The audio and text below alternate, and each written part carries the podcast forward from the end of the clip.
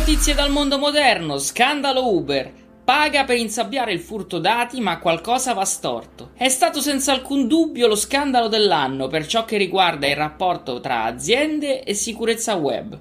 Tutto è cominciato nell'ottobre del duemilasedici, quando due hacker si sono introdotti nel sito dell'azienda, appropriandosi dei dati di oltre cinquantasette milioni di persone tra clienti ed autisti, e soprattutto i dati di oltre seicentomila patenti americane. Si è dovuto aspettare poi solo il ventuno novembre per vedere Uber ammettere l'accaduto pubblicamente, precisando subito però che i dati relativi a conti bancari e carte di credito non sarebbero stati intaccati.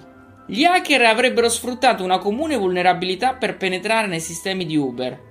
Uber stessa sarebbe poi risalita alla vera identità dei due hacker, chiedendo loro di firmare un accordo di riservatezza, pagandoli tramite un simulato bug bounty, una ricompensa che viene elargita a chi segnala una vulnerabilità, garantendosi la non divulgazione pubblica. Non denunciare il fatto ha reso Uber perseguibile per una marea di reati in base alle leggi sia federali che statali.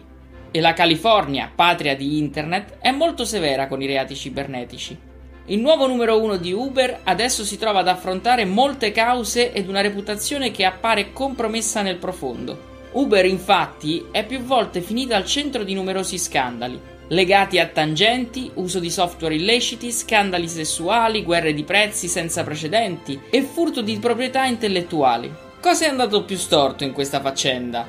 La volontà di non divulgare e denunciare subito l'accaduto. Ciò ha destinato Uber a passare un periodo aziendale davvero critico. Nel mondo moderno le notizie si scoprono sempre e quindi la migliore strategia è sempre quella di essere trasparenti fin da subito. Voi che ne pensate?